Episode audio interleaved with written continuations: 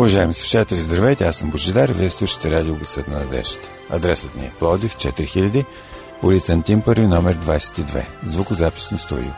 Телефонът, на който може да ми се обажите е 633 533 с код на град Плодив 032.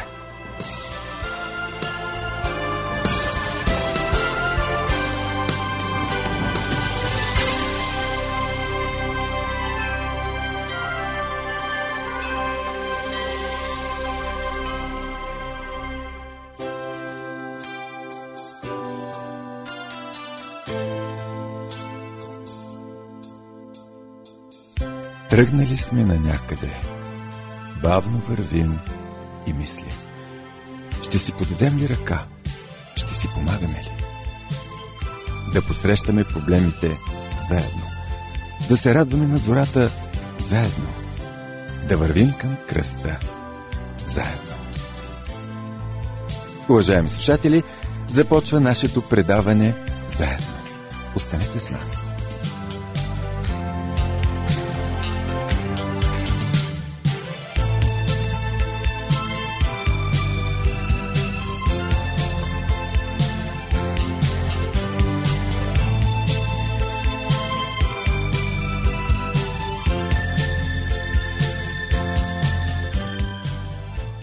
Днес предаването заедно с Мира ще ви представим темата Ние зависим от някого –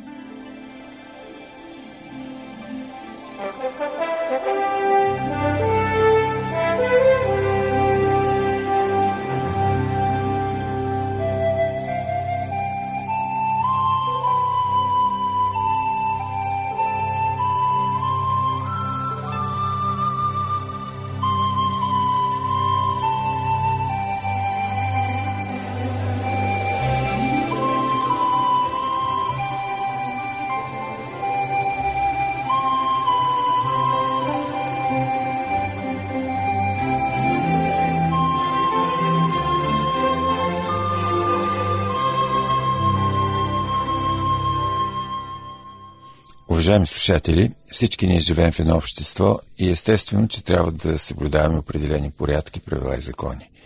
Не вярвам да има човек, който да е доволен от всичко, но такъв е животът. Не може да не се съобразяваме с околните. Освен ако сме учелници в някоя планина и независимо от никого. Това обаче са изолирани случаи. Да, но за съжаление има и хора, които не признават това. Те отричат всяка държавна власт под всякаква форма и проповядват абсолютна свобода на личността, като не признават никакви авторитети, не се подчиняват на никаква дисциплина и техния начин на живот можем да го оприличим като своеволие. Това са така наречените анархисти. Вие бихте ли желали да живеете в такова общество? Няма закони, няма съд, няма полиция. Всеки раздава правосъдие наляво-надясно, всеки иска да наложи волята си. Хайде да не отиваме толкова далеч. Срещали сте хора, вечно протестиращи и вечно недоволни от всичко. Те се срещат навсякъде, дори по някои от това са наши съседи, са кооператори, колеги.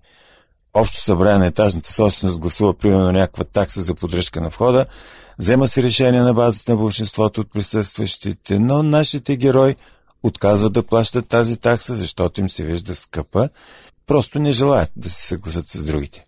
Не ги интересува факта, че живеят с други хора и трябва да се отделят средства. Те спорят, влизат конфликти с домоправителя, искат да се наложат. Сигурно това ви звучи познато. А може да бъдем дори още по-откровени.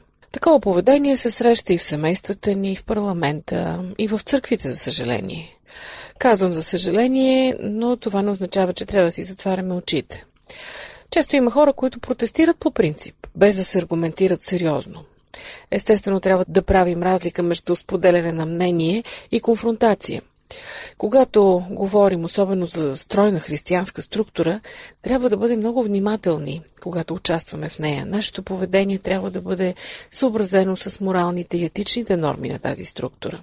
С отношението ни към другомислещите, нашата позиция при вземане на решения. Всичко това трябва да бъде подчинено на един божествен закон с небесен происход, който не е пристрастен нито към нации, етноси, групи, организации, църкви и така нататък.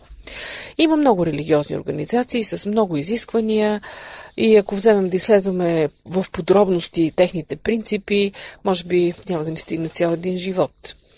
Естествено, нашата задача не е да ви настройваме срещу никоя, а просто да насочим вниманието ви към Божествения закон, записан в Библията. Всеки е свободен да приеме или да не приеме правилата и принципите на този закон. Още повече, самият Бог не желая да му служим на сила, по традиция или поради някаква друга причина. Всичко, което той иска от нас е служба от сърце. Нека прочетем сега няколко библейски текста, за да се ориентираме за това къде обитава Бог и как желая да му служим. Първият се намира в книгата Деяния на апостолите, 17 глава, 24 до 27 стихове. Бог, който е направил света и всичко, което е в него, като е господар на небето и на земята, не обитава в ръкотворни храмове. Нито са му потребни служения от човешки ръце, като че ли има нужда от нещо, понеже той сам дава на всички и живот, и дишане, и всичко – Направил е от една кръв и всички човешки народи да живеят по цялото лице на земята, като им е определил отнапред положени времена и пределите на заселищата им. За да търсят Бога, та дано някак биха го попипали и намерили, макар че той не е далеч от всеки един от тях. Това са всъщност думи на апостол Павел – Нека се обърнем сега и лично към думите на Христос. Ето какво казва той по адрес на Божия закон в своята знаменита планинска проповед. Това е Матей 5 глава 17 до 20 стихове. Да не мислите, че съм дошъл да разруша закона или пророците. Не съм дошъл да разруша, но да изпълня. Защото истина ви казвам, докато премине небето и земята, нито една йота, нито една чертица от закона няма да премине, докато всичко не се сбъдне. И така, който наруши една от тези най-малки заповеди на така човеците, най-малък ще се нарече в Небесното царство. А който ги изпълни и научи така човеците, той ще се нарече Велик в Небесното царство. Защото ви казвам, че ако вашата праведност не надмине праведността на книжниците фарисеите, няма да влезете в Небесното царство.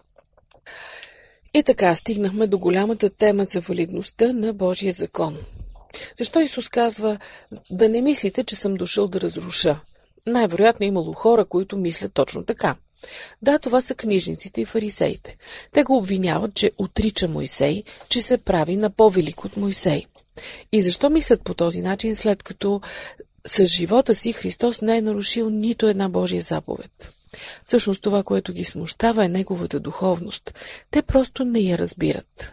Морган Скот Пек говори за етапите на вярата, развитието на духовността. Той представя четири етапа. Първият – липса на вяра. Вторият – законническа вяра, правила, традиции, формалност.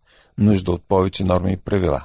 Трети – скептицизъм, успорване на вярата от втория етап.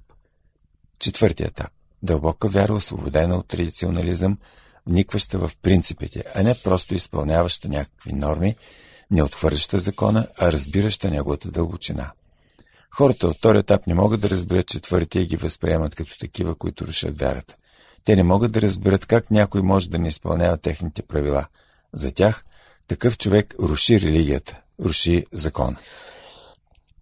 Точно така е възприеман Исус Христос и затова той казва «Не си мислете, не съм дошъл да разруша и да премахна, а да изпълня». Много е важно да се слушаме какво казва самия той за своето отношение към Божия закон, а не какво му приписват другите. Закона или пророците. Това е едно обобщение на писанията на Стария Завет с неговите поучения. Законът – това са книгите на Мойсей, а пророците – останалите книги. Тогавашните евреи правят едно тройно разграничение – закона, пророците и писанията. В закона и пророците има много символика. Служението в скинята и храма, всичко това, жертви, свещеник, празници, са само сянка на спасителния план на Бог, изпълнен чрез Исус Христос. Освен това в Стария Завет имаме и много случки или предмети, които представят служението на Исус. Авраам Исак, например. Принасянето, манната, скалата, от която потича вода, змията, издигната на върлина. Самият Исус се идентифицира с много тези случки или предмети или пък новозаветните автори го правят. Да изпълня означава да дам съдържание, да изпълня със смисъл. В Стария завет има пророчества за Месия, които Исус изпълнява. Евангелието на Матей често съдържа следната фраза А всичко това стана, за да се сбъдне реченото от Господа чрез пророк. Исус идва за да изпълни Божия закон, не да го отхвърли. Той идва да го утвърди, да покаже неговата валидност. На този аспект на изпълнението набляга планинската проповед, защото веднага след текста, който прочетохме преди малко, има два примера от десетте заповеди. Той говори за шестата и за седмата. По-нататък, до края на пета глава, Исус разглежда и други правила и принципи от закона – социални, религиозни, правни. Но освен да изпълни закона в смисъл да не го наруши, а да изпълни изискванията му, Исус прави още нещо. Той го изпълва с истински му дълбок смисъл. Чули сте, че било казано, а пък аз ви казвам, т.е. аз дойдох за да изпълня със смисъл това, което вие изпълнявате формално и повърхностно. Очакванията на евреите са да дойде Месия, който ще направи истинско тълкуване на закона. Исус го прави. Всичко, което казахме до тук, потвърждава, че Божият закон е валиден и за последователите на Исус Христос. Псалм 119 152 стих Отдавна знае от твоите свидетелства, че ти си ги поставил за винаги. Това е нещо наистина много ценно. Да знаеш, че има ценности и принципи, които са вечни, които не се променят с времето. Помислете само колко бързо се промени моралът в нашия свят, особено във времето, в което живеем днес. Вече няма правила. Хората предпочитат сами да определят кое е добро, кое е зло, кое е грях, кое не е. Може да изглежда забавно, но в действителност поставя човека в една морална безтегловност. И това има тежки последици както за неговия личен живот, така и за обществото, дори направо трагични. В брака няма вярност, в отношенията няма честност, няма зачитане на другите. Но Исус казва, има вечни неща. Може небето и земята да преминат, но законът ще остане. Дори една йота. Йотата е малък знак, подобен на апострофа. В Стария Завет има около 66 420 йоти. Дори най-малкото нещо има своята значимост. Последователите на Исус може да имат само два вида отношения спрямо закона. Те могат или да го нарушават, или да го изпълняват.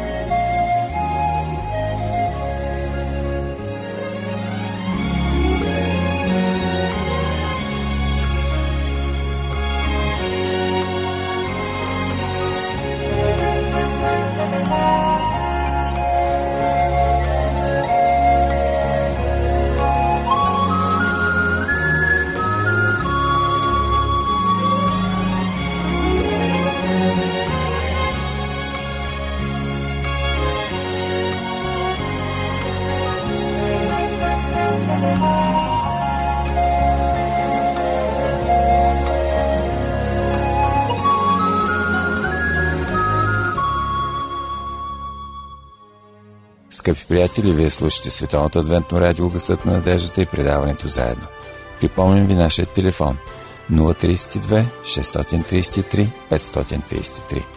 Унези от вас, които желаят, могат да свържат с нас и чрез Фейсбук. Търсете ни като Адвентно радио България, изписано на кирилица. Програмата ни продължава.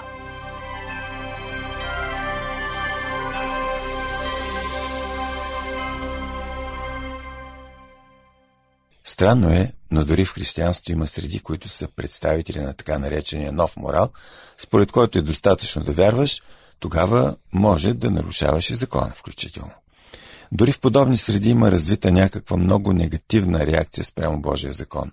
Самото му споменаване предизвиква едва ли не алергична реакция.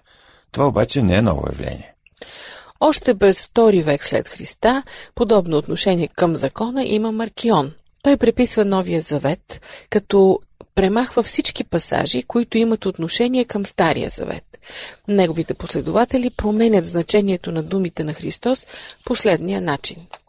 Не съм дошъл да изпълня закона и пророците, а да ги премахна. А кои са малките и големите заповеди? Всъщност евреите са разделяли така закона на малки и големи и когато малка и голяма влезат в противоречие, изпълняват голямата. Да си велик означава да осмислиш величието на Божия закон, да живееш и да се получаваш според него.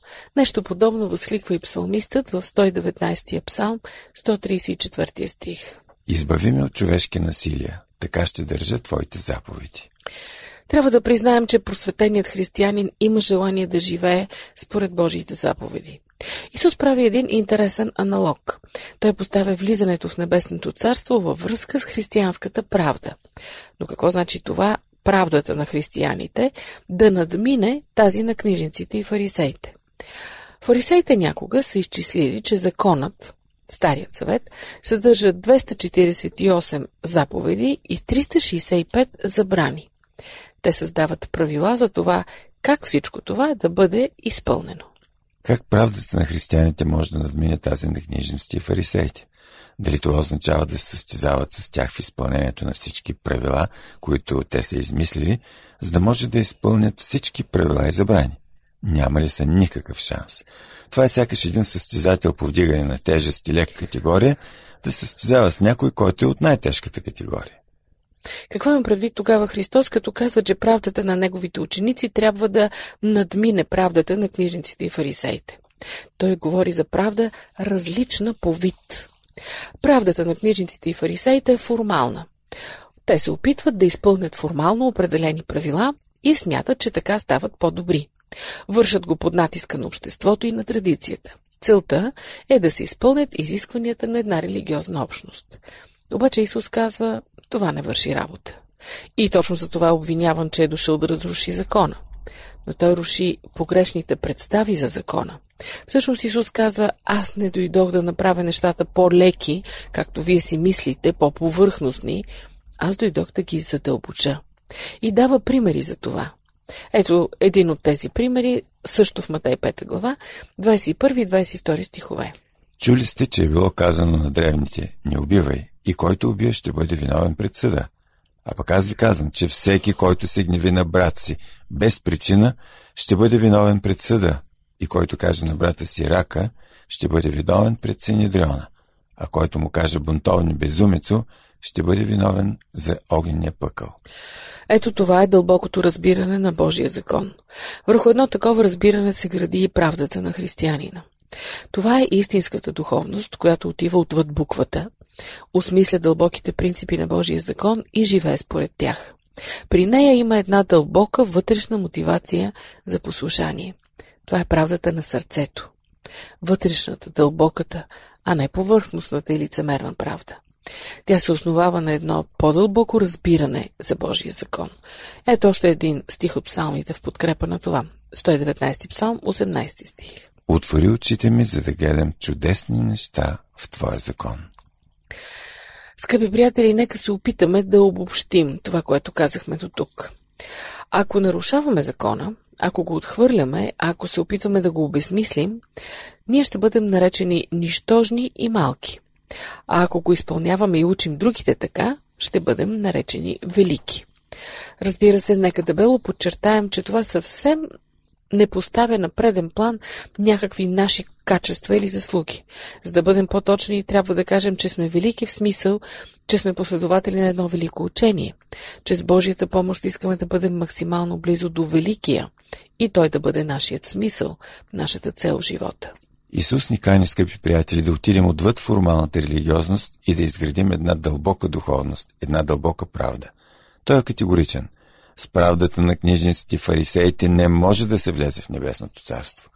Тази по-дълбока духовност, тази правда, може да изглежда на законниците като отхвърляне на традициите, на правилата, на закона, но тя е истинска, защото е правда на сърцето. Дано Бог отвори очите ни да разбираме в дълбочина Исусовото учение и да изгради в сърцата ни Неговата правда. Да, ние зависим от някого, но това не е зависимост, която ни ограничава интелектуално и духовно. Това е зависимост, която ни прави по-щастливи, по-радостни, по-стойностни хора. Затова, че накрая можем да кажем, нека се гордеем с тази зависимост.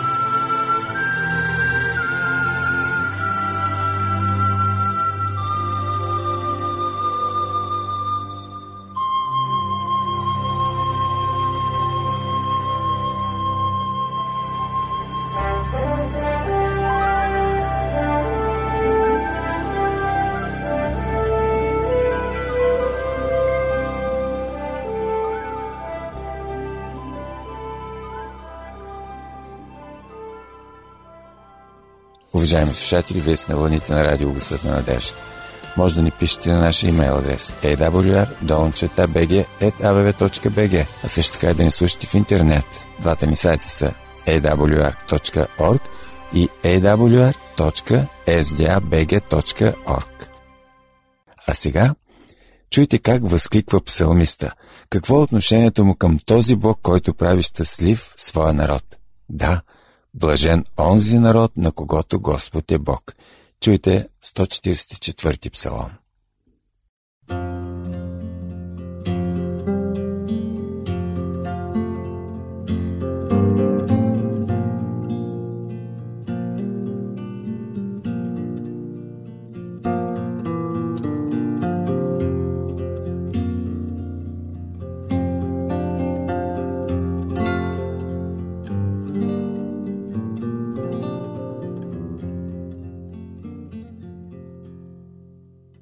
Благословен да бъде Господ моята канара, който учи ръцете ми да воюват, пръстите ми да се бият, който ми показва милосърдие, който е моята крепост, високата ми кула и моят избавител, щитът мой и онзи, на когото уповавам, който покорява хората ми под мене.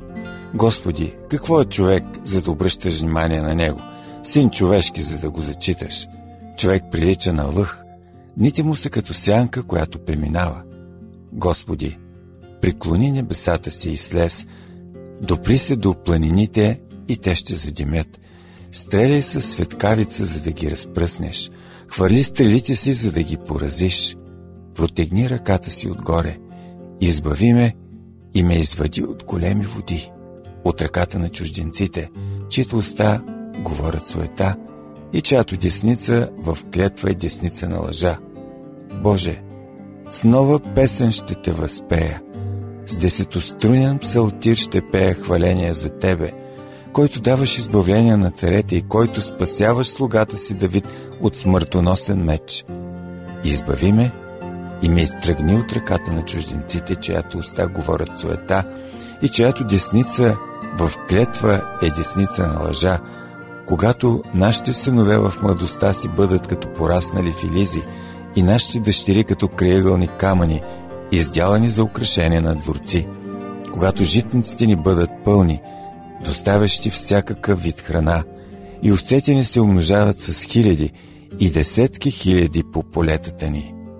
И когато воловите ни бъдат добре натоварени, когато няма нито нахлуване навътре, нито налитане навън – нито вик по нашите улици. Тогава блазена онзи народ, който е в такова състояние. Блажен онзи народ, на когото Господ е Бог.